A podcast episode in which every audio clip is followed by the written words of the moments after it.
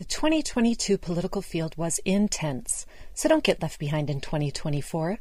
If you're running for political office, the first thing on your to do list needs to be securing your name on the web with a yourname.vote web domain from GoDaddy.com. Get yours now.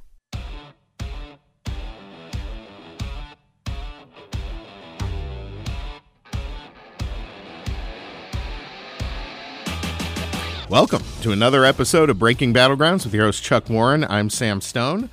Our first guest up today, Congressman William Timmons, represents South Carolina's 4th Congressional District. He was first elected to Congress in 2019, serves on the Financial Services Committee and House Oversight and Accountability Committee. That's one group that's had plenty to do lately, Chuck. Uh, a little bit. A, a little, little, bit. bit. Uh, but he also has a fantastic background that I know you're going to get into. Uh, he is, serves as a JAG officer and captain in the South Carolina Air National Guard uh, and is a business owner. Unbelievable background. Congressman Timmons, welcome to the program. Hey, good afternoon. Great to be with you. Thanks for having me on. So, Congressman Timmons, or do we call you Captain Timmons? My question is how does being a JAG and practicing military law different from practicing law outside the military? Well, we deal with the UCMJ a lot, the Uniform Code of Military Justice, and honestly, our biggest role right now is advising the commander, uh, the wing commander in uh, McEntire Joint Air Force Base uh, in Columbia, South Carolina. We got a bunch of F-16s, and our job is to make sure that we are always ready to be deployed. We actually have 300 of our 1,350 airmen currently downrange. So we got to support them downrange and uh, make sure that they're able to put uh, warheads on foreheads, as as the pilots say. well, we appreciate your service. We what, appreciate your service. One question that that you brought up in my mind, Chuck, and I I never heard anyone answer this. What happens if a civilian on base commits a crime? Are they punished under the univer- under the military justice code or civilian justice code? So they would be public, uh, punished by the federal government. Probably the FBI would, would be in charge of that. But we would essentially arrest them, and then, um, depending on exactly what they did, uh, would would determine whether the, the state, local, or federal law enforcement would would take over from there. But no, the, univer- the Uniform Code of Military Justice only applies to service members. Interesting.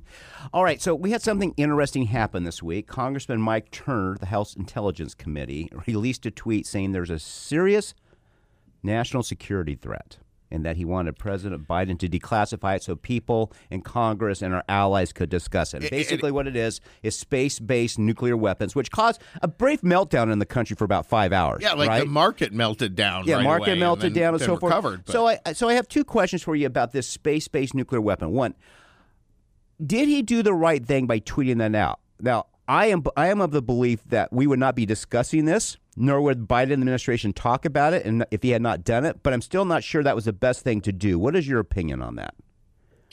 So I think process matters. I've been in Congress for five years. This has never happened before. So what happened is the chairman of the Intelligence Committee stood up in the Republican conference meeting and said um, the Intelligence Committee voted 23 to one so uh, it's a bipartisan committee, but 23 of the 24 members said that uh, we should take this extraordinary step, which again has never happened in five years that I've been here, and um, read the rest of Congress in on what is essentially an elevated threat. So this has always been something that the Russians have been trying to do, and uh, basically they have new reason to believe that they're closer than they were before. And so, but what's interesting is we had to go to the SCIF and um, we had to essentially get a briefing about we're not allowed to talk about it period.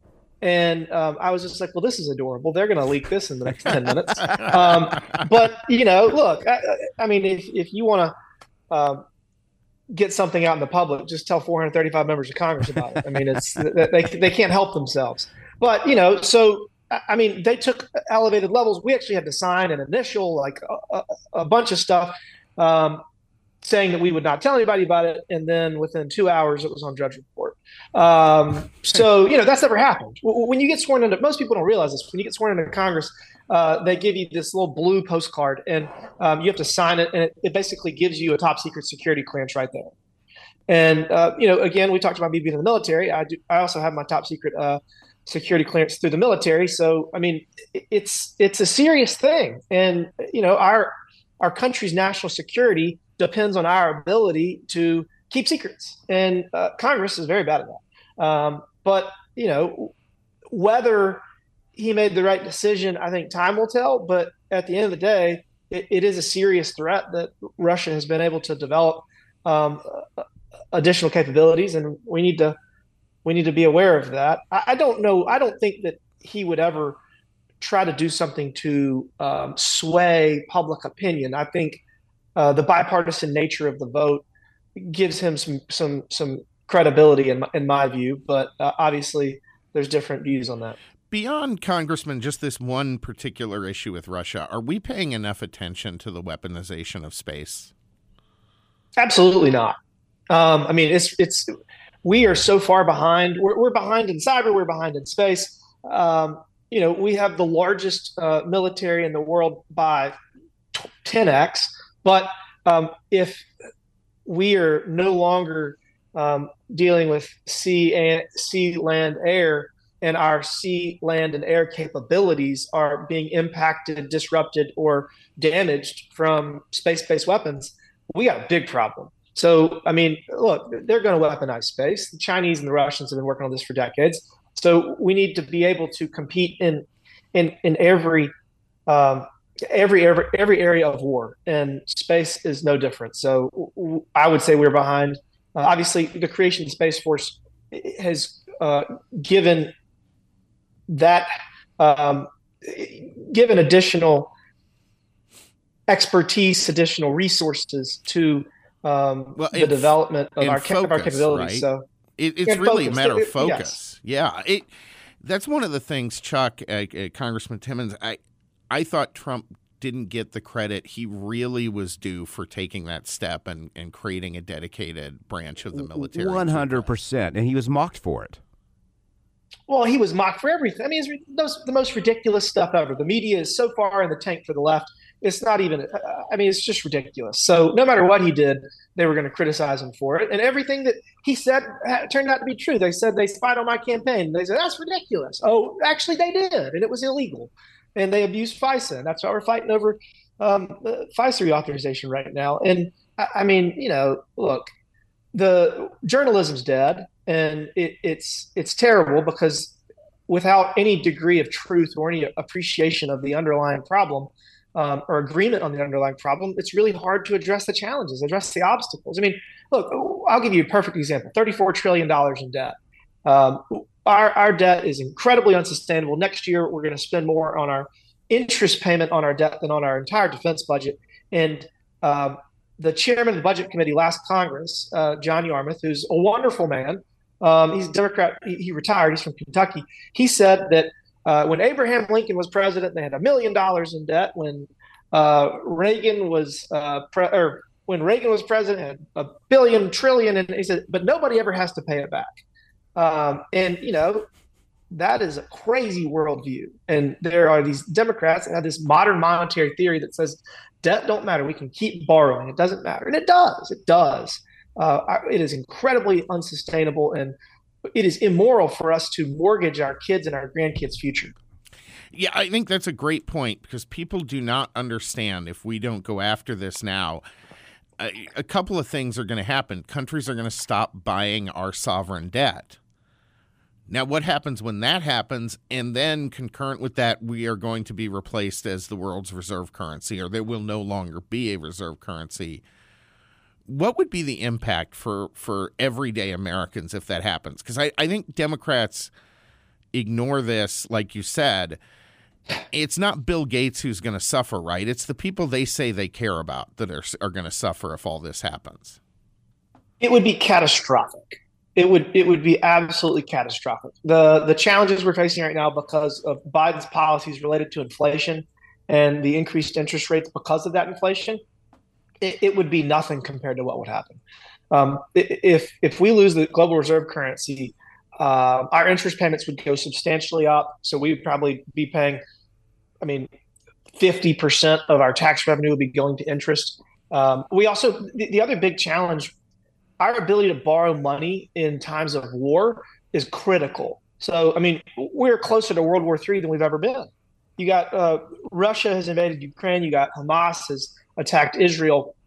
uh, Iran is uh, using proxies to kill U.S. service members, all because President Biden is weak and um, they're not afraid of us. But if we were to go to war, if we were to have World War III, we would have to go onto a wartime footing. We would have to increase our industrial uh, base to build more bullets, more tanks, more guns. I mean, in in order to do that, you got to pay for it. You got to borrow money.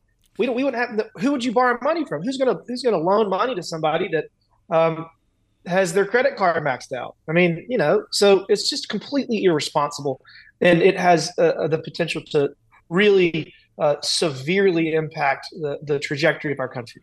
We, we have about two and a half minutes before we go to break, but one thing you touched on there is the, the ability to expand our industrial base in a wartime scenario, which looks more and more possible than it has in, in decades.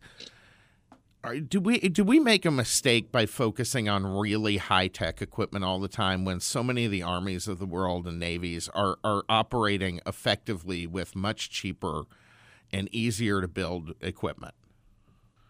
Hey, uh, old school war is a lot easier than the high tech drones. I mean, you know, for for one uh, Reaper drone that costs tens of millions of dollars, you could get more bullets than you know what to do with. I mean, so you know, yes and no, because a, a, a traditional war, like what's going on in Ukraine right now, is literally trench warfare, similar to what happened in World War II. Um, they have uh, dug in uh, along about a hundred mile uh, stretch, and they have they're shooting artillery back and forth, and they're shooting guns back and forth. I mean, they're using drones to try to take out people past um, the the trenches, but it, it really is just trench warfare and.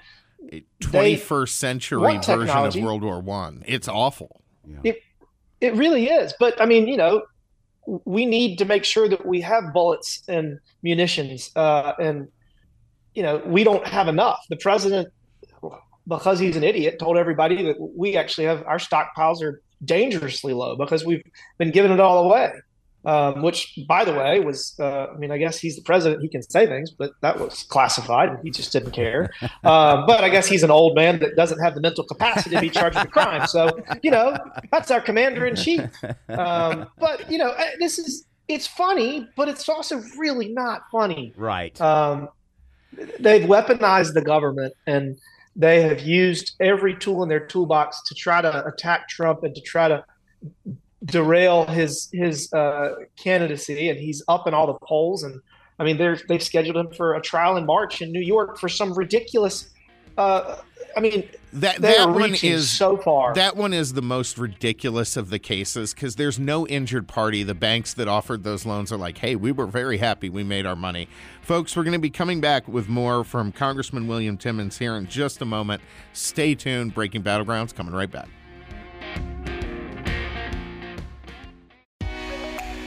At Overstock, we know home is a pretty important place, and that's why we believe everyone deserves a home that makes them happy. Whether you're furnishing a new house or apartment, or simply looking to update and refresh a few rooms, Overstock has everyday free shipping and amazing deals on the beautiful, high quality furniture and decor you need to transform any home into the home of your dreams. Overstock, making dream homes come true.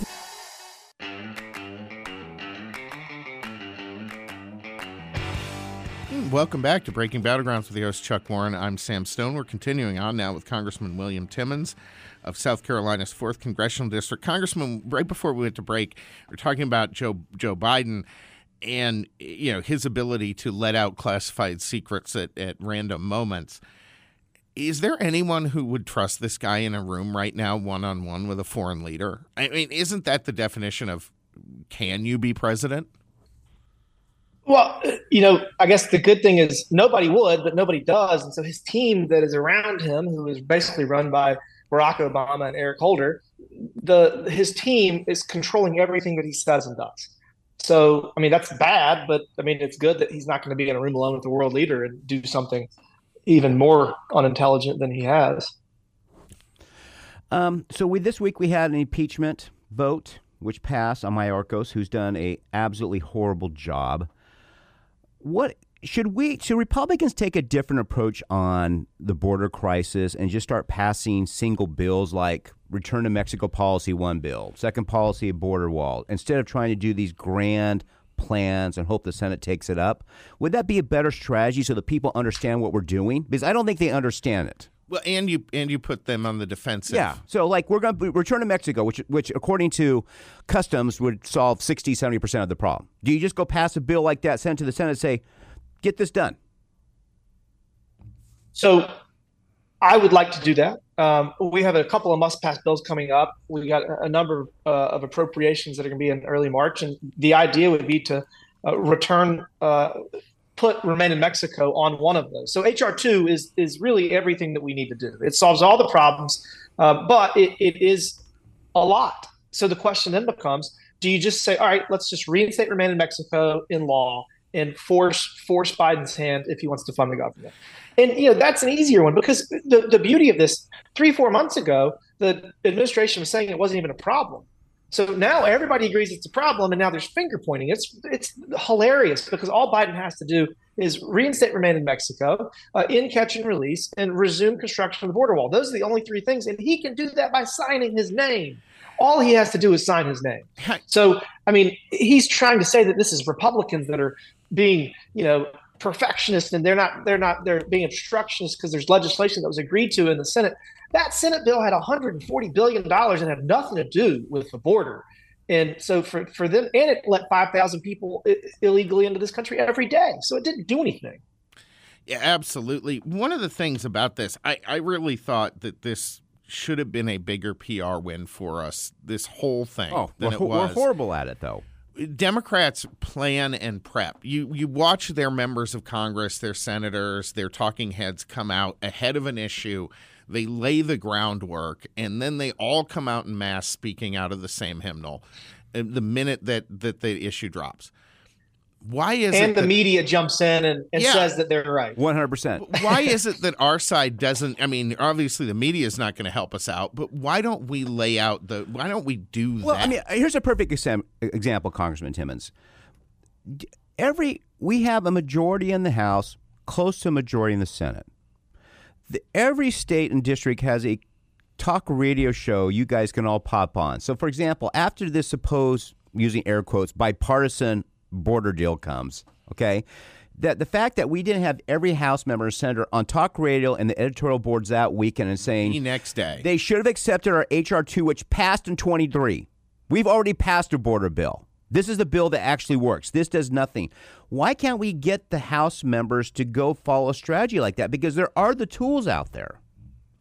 we did message. a- I mean, the Republican conference in the House tried to message on uh, how HR two is superior to this, and then the shortcomings of the Senate deal. And I mean, really, the, the shortest version of why it was bad is that it allows 5,000 people a day into the country illegally, um, which doesn't solve the problem. I mean, literally, the only thing that we need to do is stop people crossing the southern border illegally. After that, we can have a conversation about just about everything else. But we gotta that has to be the first thing that we do. Um, you know, I also think that the the Democrats are generally they're just way better at getting in line. They have fights in the, behind closed doors and they come out and agree. Republicans have factions within the conference. Um, and you know everybody's right, and a lot of people allow the perfect to be the enemy of the good. Yes. So you know it it really becomes a problem. I mean, I love Speaker Johnson. He's doing the best he can, and you know it's just hard. We we, we literally have failed repeatedly. Um, whether it's rule votes, whether it's legislation, we can't even use the rules committee anymore because um, McCarthy put people on there that want it, everything to be perfect. So um, you know we're just in a really bad spot, uh, and I I think that we're going to stumble through the remainder of the year and uh, hope for November. And I mean, with President Trump back in the White House, we will have leadership, and I think it'll be a lot easier to get things done. Since you've been in politics, you're a member of the legislature in South Carolina. Been it's on your third term in Congress. What has been your biggest surprise about being an elected official? Something that when you first started you never expected, but now it's like, huh, I didn't see that coming. You know, people are really uh, ugly. People are mean, and you know, just hateful. And you know, I I, give, I put my cell phone number everywhere, and the you know a lot of people read their mean tweets. Um, just just the, the, the way the way that people communicate with their elected officials is just kind of shocking. Um, I, I think that technology has caused people to to act in a way that we're just really struggling because they would they'll tweet or they'll say, send a text message and say something to, to, an elected official they would never say at the grocery store or in church.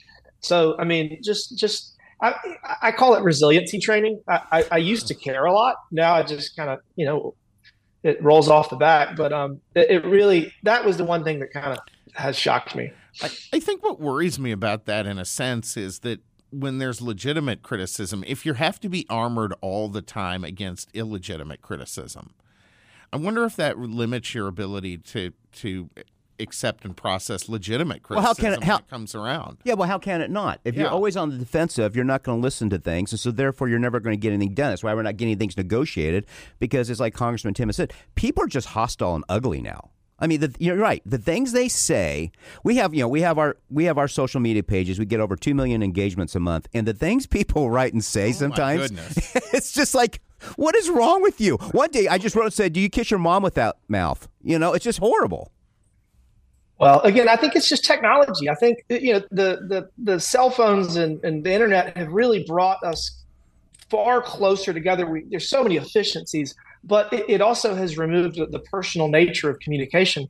And with that, I think there's there's a, a problem where people just literally the things that people hit send on their phone or on their computer they would never, ever, ever say to the person that they're speaking about. And that's just not not just politics; it's everything. Yeah. So yeah. Um, I, our society just needs to uh, remember that um, you are still communicating with another human, and basic human decency is something that's lacking.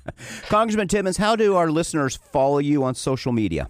Where do they find you? So I'm uh, at Rep Timmons on Instagram and Twitter. Um, uh, votetimmons.com is my campaign website, and then timmons.house.gov is my uh, official. Um, and for our South Carolina listeners, you can catch us at WJMX AM 1400 News Talk Radio. Congressman Timmons, thank you so much for joining us today. You've been fantastic. We hope to have you on again soon. Hey, thanks for having me on. Have a great weekend. Bye bye. This is Breaking Battlegrounds. You can find us at breakingbattlegrounds.vote. We'll be right back to talk about Euthanasia and assisted deaths in Canada, our favorite subject. Friend of the program, Alexander Raikin. Always a pleasure to have him on coming up.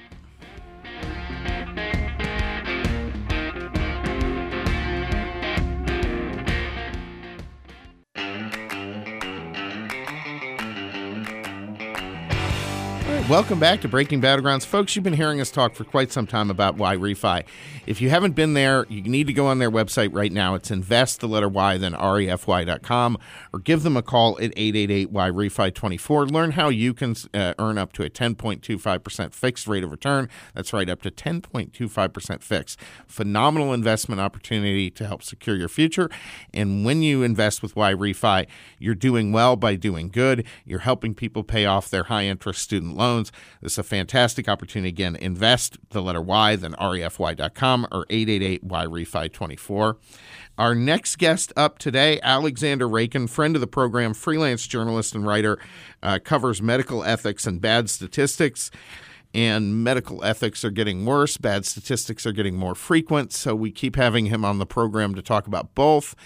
Right now, we're talking about once again, Canada has been in the news with their medical assistance in dying program, which is expanding at a frightening and uh, frankly immoral rate. Evil pace. Evil, is it an evil pace? Evil pace.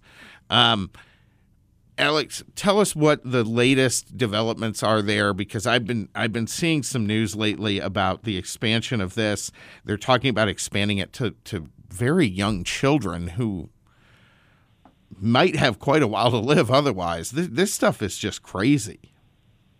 Yeah, I mean, it, it is just crazy, right? So the people who are advocating to expand it to kids um, is, well, the Quebec College of Medicine, right? So no politicians have explicitly said, you know, so like Justin Trudeau hasn't explicitly said that he's going to expand it uh, to minors, um, but there's talks of it um, and it's coming from medical professionals, right? So that's the first thing.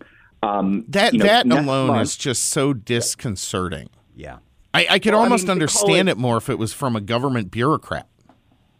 I, I think it would be easier to understand. But remember, they're not calling it infanticide. They're calling it the Groningen Protocol after a city in the Netherlands um, that uh, essentially, well, reinvented infanticide in the modern age. So, you know, it sounds better, let's be frank, right? If you're not talking about infanticide, right? You have medical physicians who are already describing it as uh, postnatal abortion. I, I hadn't heard that term, and I, I, I want to kind of throw up right now. Oh, it's but in the journals, right? Like it's in medical journals, right? Like it, this isn't, you know, I wish it was a joke, but it isn't. oh my Right? goodness, Like they're openly describing it as postnatal abortion. Do you because think again, you can abort as many, um, you know, as many children as you want, right? But right. and by the way, this is an actual argument from medical ethicists in Canada um, that uh, you know you're going to have some children who are born with disabilities, right? Just from the birthing process. that that is incredible? Um, how how did eh, before we jump off the Chuck? I have to ask how did how did we go from just a few years ago where people were saying, you know, people with disabilities, whether you know uh, Down syndrome or other things, they bring a unique and special aspect to society and to the world that we should be. Uh, embracing A color. right? A color to our portrait, Yes, yeah. I mean, just a few years ago, that was what the left said about these folks, and then now all of a sudden we're here at let's just kill them. because it's a because it's a budget number. Yeah, I mean, it, it's very difficult to give it a charitable uh, reading, right? You have at the same time people with Down syndrome, um, you know, achieving quite significant results in society, right? So, like in Spain recently, the first um, politician um, was elected um, who had Down syndrome um, for the uh, Conservative Party, by the way, in Spain. Um, but yeah, it, it, it's very difficult to think of this, you know, unless there's this again budgetary concerns. Um, and it's important to point out, right, that for patients, right, at end of year, you know, who have less than a year of life left to live, they cost the healthcare system between 10 to 20 percent of total healthcare costs, right? And then you add, you know, the less than one percent of patients um, who have serious chronic disabilities, right? And among those patients, they count for another like up to like 20 percent of like the healthcare um, costs, right? So you tally those up and you realize that only a few percentage of patients, right, actually need healthcare. Right. And, and they're just looking at this and saying that's 40, 50% that w- of our costs that we can write off. Essentially. And I mean, you, you see this, right? So we've seen um, reports. Um, so there actually been two reports in Canada estimating the cost savings associated with medical assistance in dying, right, or euthanasia. Uh, we have just about one minute before we go to break, and then we're going to be coming back with more from Alexander Raikin. Alexander, how do people follow you and your work, real quick? Uh, you're more than welcome to go on Twitter. I'm or X, I should say. Um, you know, my uh, you know Alexander Raikin. Raikin is spelled R A I K I N, um, and I mostly post about depressing topics. So. He should join Kiley's corner.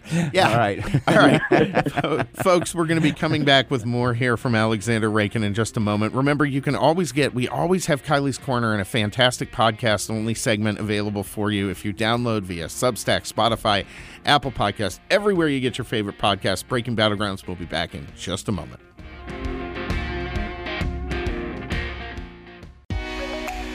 At Overstock, we know home is a pretty important place, and that's why we believe everyone deserves a home that makes them happy. Whether you're furnishing a new house or apartment, or simply looking to update and refresh a few rooms, Overstock has everyday free shipping and amazing deals on the beautiful, high quality furniture and decor you need to transform any home into the home of your dreams. Overstock, making dream homes come true.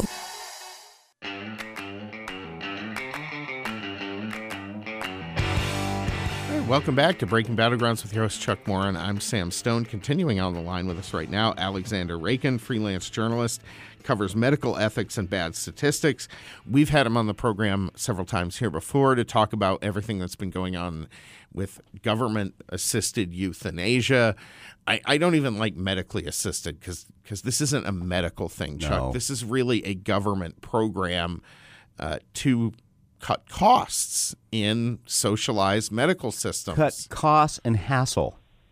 We don't want to be bothered with this anymore. So let's let's just save the money. It's it's worth noting that all these systems that are promoting this are places where it takes a very long time to get medical care for normal exactly. treatment. Exactly. Yeah. So in 2017, Alexander, there was an article um, in CBC which said medically assisted deaths could save millions in healthcare spending across Canada. The journal calculates 136.8 million dollars in savings annually. I read through this article and it was so clinical that it just absolutely took the soul out of human beings. Well, and it made you wonder what's happening now. yeah, That's so six, seven years so ago. That's six, seven years ago. What has transpired since they came out with these savings? What has transpired since this report came out?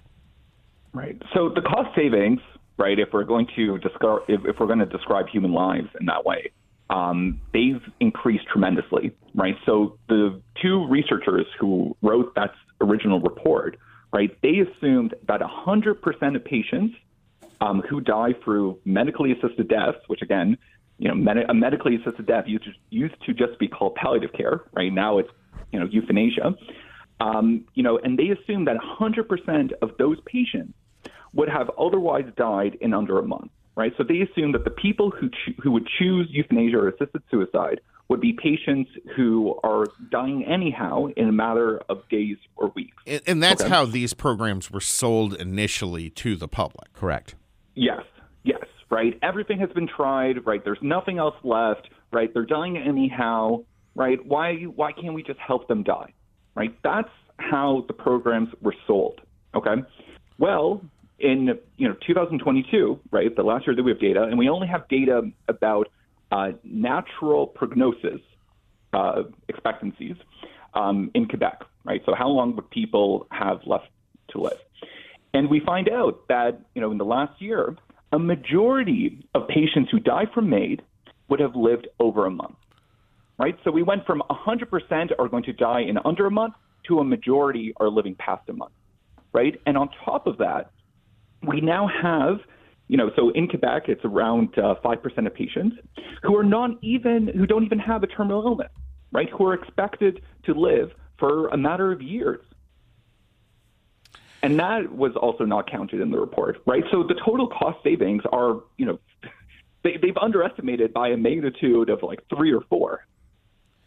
Well, it, and one of the things that's been in the news lately, eh, it really kind of blew up about a week ago, was the potential expansion of medical assistance in dying to people who are mentally ill, including those who are depressed.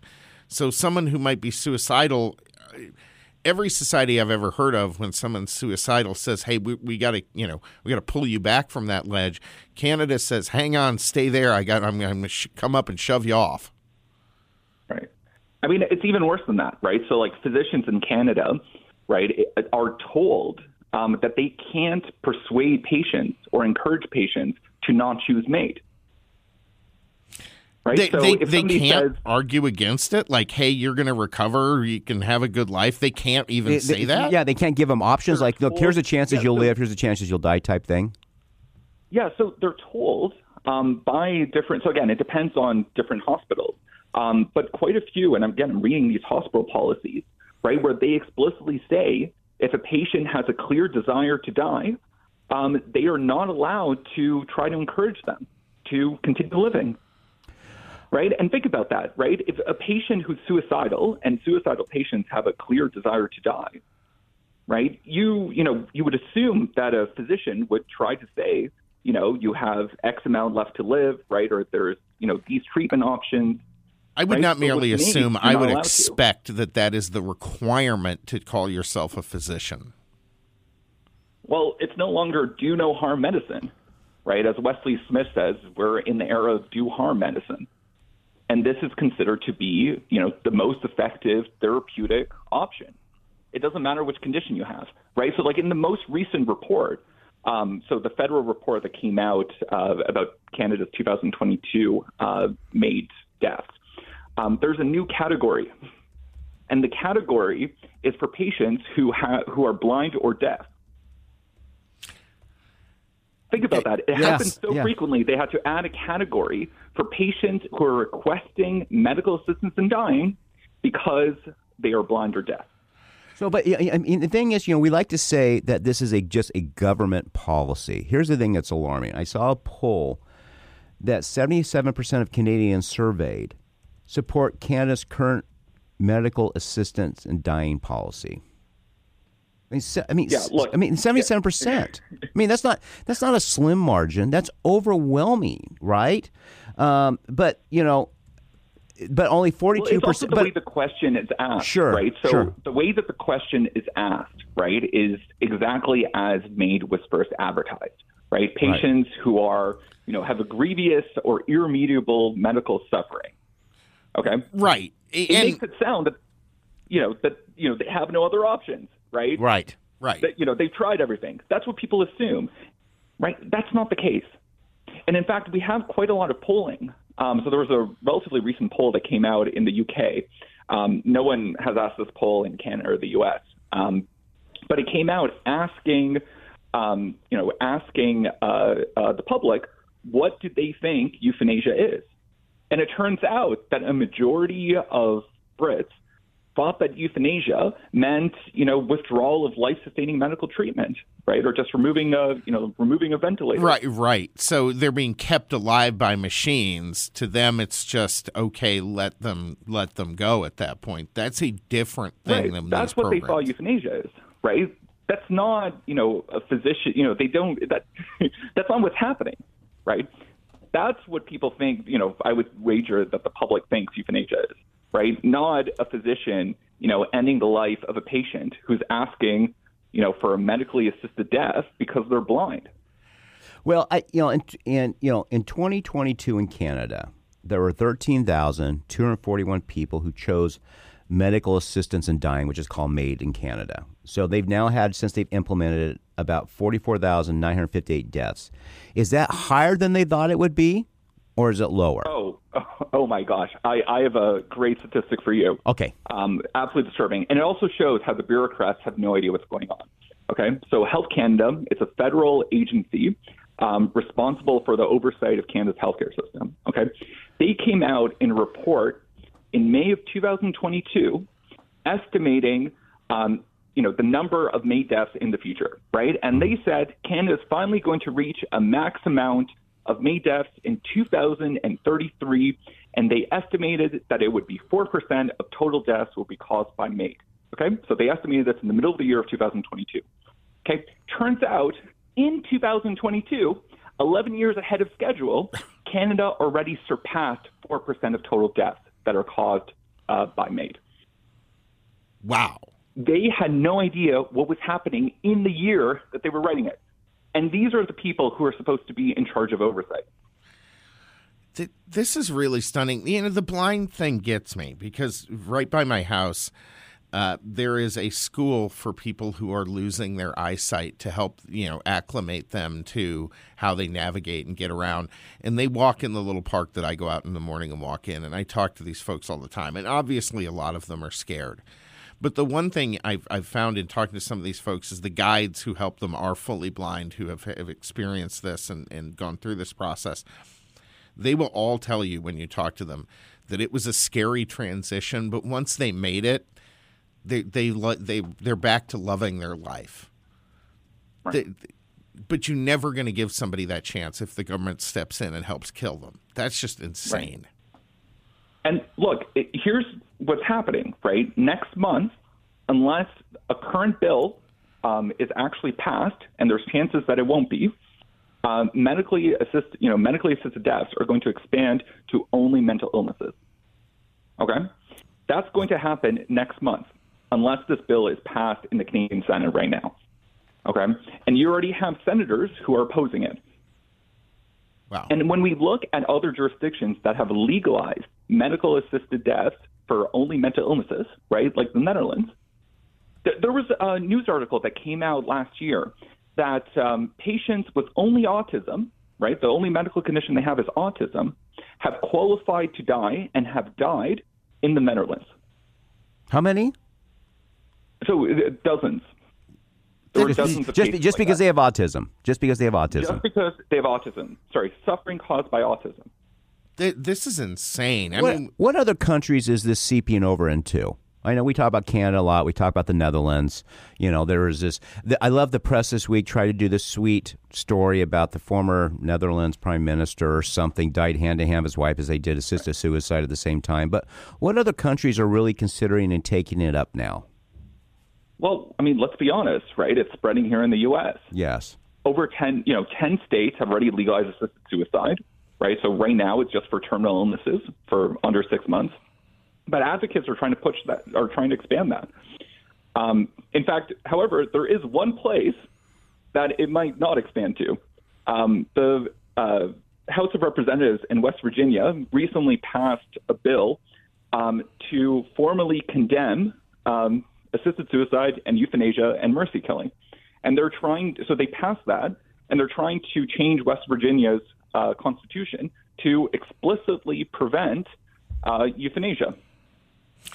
are, are we we hear about this with some of the European countries, but the other concentration of socialized medical care is obviously in the, the Far East, China, um, any of the other uh, Asian countries. There, most of them have that type of system.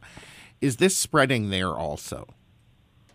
Well, it's a different type of euthanasia, right? So euthanasia in China is, uh, you know, non-consensual. Yeah, they charge your family for the bullet. um, you know, in Canada um, and in you know liberal democracies, right, like Belgium, Netherlands, Switzerland, um, Colombia, Ecuador recently, uh, uh, the the Supreme Court of Ecuador recently expanded, um, you know, euthanasia and assisted suicide there too. In Ecuador? Um, in Ecuador, I I mean, a solidly Catholic country. Yeah, that that surprised me. All right. well, they used to be. yeah, that's Catholic. true. That's true. right? Um, you know, all of these countries, right? Like the people are requesting to die from euthanasia and assisted suicide, right? But part of it is like the pressures of the system, right? So, like in Canada, right, a majority of people who die from MAID are over the age of 65. Okay, that is, it's true. Um, however, the original promise was that the elderly would not have a disproportionate um, burden of total medically assisted deaths. Right? That's what the Supreme Court said. You know, It's I- not what happened. Yeah, it's, it's interesting. I'm just seeing a report from October 23 where the assisted suicide deaths in Canada in 2022 were 30% higher than the previous year. So it's 4.1% of all deaths in Canada now. How high do you think this gets in Canada? If it's 4.1% of all deaths annually in Canada now, how high do you think this gets? Honestly, I'm even scared to uh, speculate. I mean, Canada has the world's fastest growing euthanasia program. Okay, we have a medical system that is collapsing. Okay, the head of the Canadian Medical Association warned that Canada's healthcare system is undergoing a collapse. Canada's public healthcare system, and remember, uh, you know, you had Bernie Sanders uh, advertising how great Canada's healthcare Yeah. system is. Right. Um, it's undergoing a collapse, and at the same time, you have the world's fastest growing euthanasia program. It doesn't seem like a coincidence to me. It, So I'm worried that those numbers are absolutely, going to gr- keep growing. Oh. absolutely not going to be. Folks, you can follow him at Alexander Raikin on Twitter. All the good stuff. Alexander, thank you so much for joining us once again. We really always love having you on the program, even if it's a fairly ghoulish topic that we end up covering. Uh, because I, I, don't, I just don't think people are tuned in enough to this. No, they aren't turning into this at all. Alex, we appreciate your reporting and look forward to getting you back on when you have your new article come out. Okay, thank you. Folks, make sure you stay tuned to Breaking Battlegrounds. Go to breakingbattlegrounds.vote. You can find all of our material there. You can also get the podcast only segment with Kiley's Corner. You need that. Kipper's Corner. I, we're all over the map on this one, but we've got a good one for you today. So make sure you tune in, download Breaking Battlegrounds back on the air next week. The 2022 political field was intense, so don't get left behind in 2024. If you're running for political office, the first thing on your to do list needs to be securing your name on the web. With a yourname.vote web domain from GoDaddy.com. Get yours now.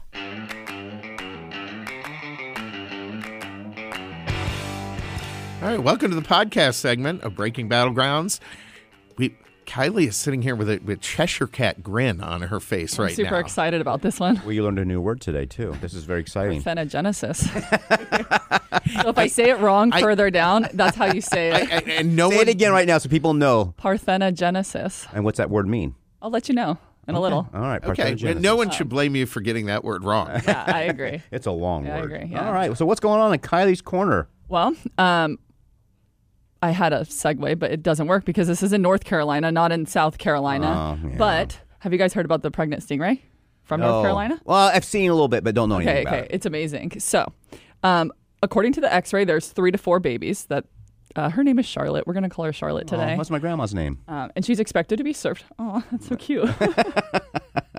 she's expected to give birth in two weeks. Um, she's described as a rust color stingray that is the size of a serving platter. But the reason this is um, so odd that she is pregnant is because she has not been with another male stingray in over eight years. Oh wow. So So they say they don't know if she's sneaking out or not. she could be sneaking out of the tank. um, so she started growing What- in size. what- what is the the Nemo movie, right? exactly. Honestly, that's the third. So I thought there was only two possible, but th- that could be the third. Is she's from Nemo? Um, so there's two possibilities here. In July, prior to her getting pregnant, um, which she's due in two weeks, and I googled it. Preg- uh, pregnancy is three to four months. Okay. So she's been pregnant for about three months at this point, I would assume. In July, uh, male sharks were put into the same tank that she was in. So we could be having shark rays coming out oh, in two weeks. That seems a bit unholy. Uh, if that if that's the case, but we, well, and they gave this possibility because sharks, when they mate, they bite each other, and they found bite marks on Charlotte. Oh wow. So now cross species fish breeding is not really a thing, is it? no, uh, there was some examples, but not like that far. You know, we do have a buzzkill here. So an outside expert, we're going to call her Candy Lyons because that's her name. She's the buzzkill here. She says that is not possible for that to happen. So the other explanation would be the lesser of the cool, but still, you know, we could have a Jesus ray being born because this pregnant impregnated herself and got pregnant called para whatever I just said earlier. yeah. Um, and that is when a, the- a type of asexual reproduction in which an offspring develops unfertilized eggs, meaning there's no genetic contribution from a male. And, and there are actually, I've heard of that before. There are examples in the animal world of that happening. Yes, there are zero examples of it happening with stingrays. So I'm still going to go back to the shark ray. Evolution is a amazing, amazing phenomena. Yeah, and that's I'm going with the sharks. I'm going with the I'm shark going with ray. the sharks. I- I'm going with the I sharks. want to see a shark race, so I'm, I'm in. too. Yeah. Like a liger. Bring us the shark rays. Yeah. No, that's actually so. One of the coolest things, uh, my friend sent me some photos. There's a new breed of canine, wild canine, that has come up in the east uh, lately that they're calling coy wolves, that are coyote wolf dog hybrids that have created their own population. They're much better at dealing with human environments than coyotes or wolves. Their population is expanding at a, a tremendous rate. So I'm I am Where do you all, where do you find them at?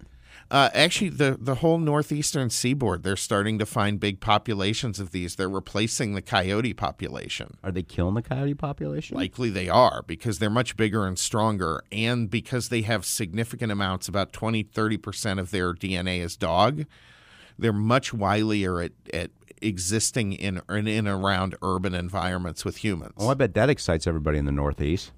Does it sh- does it sneak down to Boston?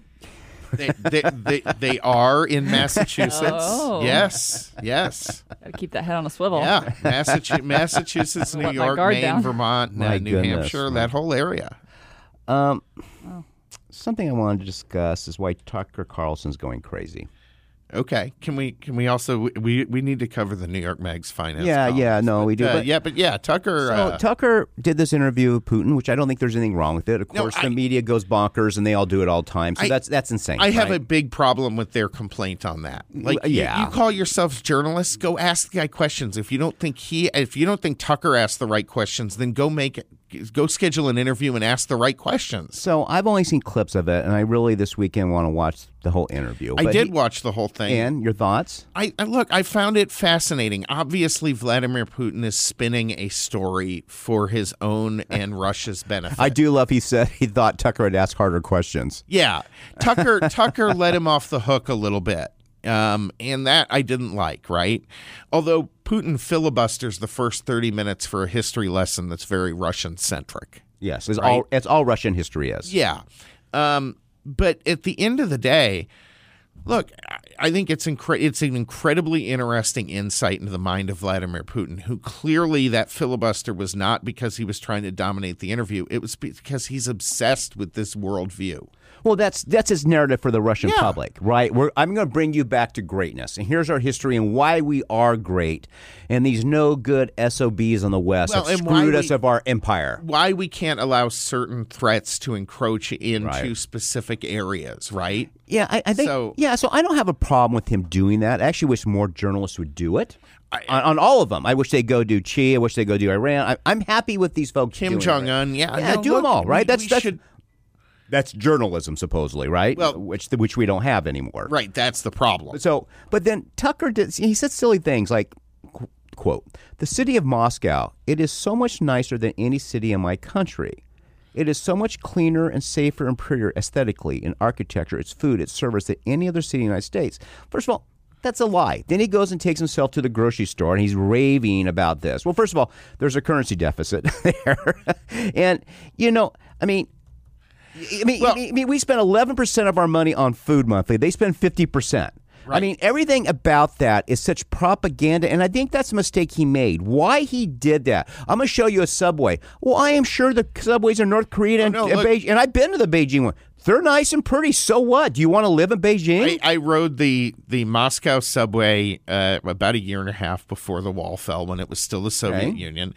And look, those subways were built by German POWs after World War II. They run like a top. They are Right. beautiful. They were designed to be the emergency nuclear fallout shelters, and so uh, for the population. And so they they they are way deep underground, and they are loaded with beautiful artwork, and they are maintained.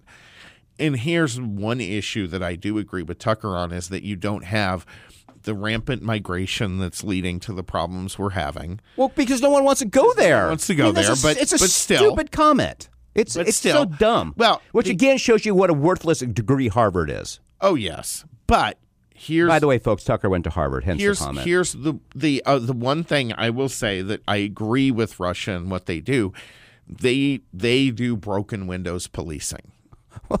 well, look, it's an authoritarian state. Well, let's let's, let's call it for what it is. but let's not And I- discount I, don't, the value I don't, of I don't, that I don't, dis- I don't disagree effort. with that. But you know, if you go and have a criminal justice system that is a bat to the head on everything, yes, you could do that. And you and I both support harsher. I, I'm not. I, I don't know issues. about the bat, but a wiffle ball but, but, bat. you know, I'm all but, for it. But look, you know, look at. I mean, he talks about Russia and these some of these glowing terms sometimes, which I, I don't understand how he's got there from being the creator and the editor of Daily Caller to now this this Russian guy. But let's let's say, for example, he talks about Russia. Mexico, which has many of their friend, many, our, our friends down south who have many family members here, and many of them still try to come up. It's about fifty percent now, not what it used to be two thirds, right? So the, the average GDP for uh, per capita income for a Mexican household is thirteen thousand eight hundred four dollars in U.S. dollars. Russia is thirteen thousand six dollars. yeah. I mean, there's there's you know, and it's like when he does when he does these things like the subway, it's just, it's a total Thomas Friedman of the New York Times like, oh my goodness, look at the newness of this of this new subway system. It just shows you how effective their social systems are. Liberals do this all the time with they used to do it all the time with socialized medicine in Canada and- Right, and UK, right. which are now saying, how do I kill people to Right. save money, right?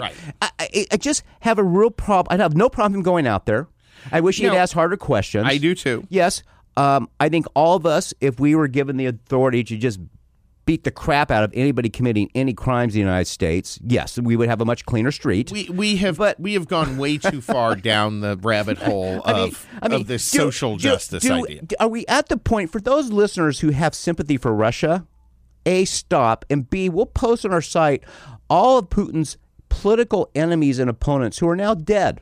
Right. And and they love poison. Poison's a big thing there. And yeah, there's there, there's just The- the- nothing there's nothing to highlight about this atrocious country In- and in a- enemy of the world. In a particularly Russian and KGB way, their favorite way to poison people is with uh, uh, uh, uranium, basically, yeah, right? yeah. I mean, it's a horrific death. and it's amazing how often they to- get away with it too. They get away with it very reliably. I mean, you know, so you know, it's y- I don't know. Maybe they need to take up more intermittent fasting, like those Brown College students, or Harvard students did this week, the hunger strike for twelve hours. They skipped lunch. Yeah, they skipped lunch, and now it's a hunger strike, right? skipped lunch for Gaza. Before you get into your New Yorker article, I want to talk about this reporter, which explains everything about her. Um, so Denver is going to have to cut 180 million dollars from their annual spending annual spending for city services from police to animal shelter to forward continue support of the migrants. Right. Of course, the New York Times blaming Texas for this. That they don't feel sorry for Texas, but they still feel sorry for a city that has proclaimed It's- I'm a sanctuary city, and um, you know, it's funny. where the thing is- mayor still cannot have the courage to say we don't need any more of these people. They need to close the border. Yeah, I mean, look, if you're going to say you're a sanctuary city, you know, walk the walk, talk the talk, Fine. right? Just do what you need to do. And it's just, it's so funny how the New York Times and the national media are trying to make Abbott the bad guy for this when we are one country, supposedly. I mean, that's what they tell us all the time, Right. right? So these dirty southern states are doing something that's not very American. But the immigration crisis is Arizona and Texas problem. You're right, Right. right. So when you come in and you get busloads of immigrants seeking a better life in America, not all, you know, most of them are, right? Right? You have a responsibility if you say you're that city to do it. And, you know, I, I have no sympathy for Denver. And I have no sympathy for the voters who now are going to lose funding for their animal shelters and cops. I don't have any sympathy for most of their voters. I have sympathy for the Republican voters who are trapped there and, and being dragged along by these bat crazy leftist ideas. I mean, look, the, the fundamental thing, that, yeah, they're fine with illegal immigration if it floods Arizona and Texas and Florida and any other red state where they don't have to deal with it. They did all this virtue signaling about these sanctuary cities. But what we've seen is that it really comes down to, to me, it's a more fundamental issue with the left now. They don't believe in the rule of law. No, zero. No, no, zero. You know, I mean, it, it really, there is nothing at all. Kiley, are you going to do a hunger strike this week where you skip lunch? What what's issue are you going to protest when you skip lunch this week for your hunger strike? I'm going to keep that to myself. Sam, you were talking. You sent me this morning an interesting article about. Was it a New Yorker reporter? Yeah. So Okay, go ahead. Tell us a little about this it. is this is really it, it- New York Magazine. New York Magazine, right? okay. Um, uh, Charlotte Cowles uh, has a story out. The day I put fifty thousand dollars in a shoebox and handed it to a stranger, I never thought I was the kind of person to fall for a scam. So, quite literally, the the New York and she is New York Mag's personal finance columnist. so she's probably a little informed on scams, right? would- she's probably read an article or two on. it. You would hope so. Yeah, I mean, you probably read an article or two. You would hope so. S but this person cold called her up, claimed to be a CIA agent in Langley, and that she needed to empty her bank account, put the money in a shoebox, and give it to a guy coming to meet her on the street. Now, I love it's not even a duffel bag; it's a shoebox. right here's here's the thing about this. The- how close a relationship do some of these reporters have with the CIA that you would you would buy this line? Well, that's a great point. That's- I've not seen that anyone ju- bring that- this up. That she just simply feels that she's warranted to get a call from the CIA to notify her of this grave danger. Yeah. So so here's here's her account. And look, I give her kudos for the bravery of admitting this, right? Like Right. what happened to her. Um she had she told the caller that she had two uh, bank accounts, checking and savings, with a combined balance of a little over eighty thousand. Good for her. She's a saver. Yep, So, uh, it- so preaches what she you know, impressive. does yeah. what she preaches. Yeah. As a freelancer in a volatile industry, I keep a sizable emergency fund. I also set aside cash to pay my taxes at the end of the year since they aren't withheld. Okay, So great. she's, re- so she's responsible. Yeah, she she is clearly financially savvy and responsible, and and that's where I wonder about the CIA angle, right? um, It's a really, how much it's a really good point. how much contact does the CIA have with these freaking reporters exactly. at this point? Exactly. The the voice took on a more urgent tone. You must have worked very hard to save all that money. Do not share your bank account information with anyone. I'm going to help you keep your money safe. He said that he would transfer me to his colleague at the CIA, who was the lead investigator on my case, and gave me a nine digit case mum- number for my records.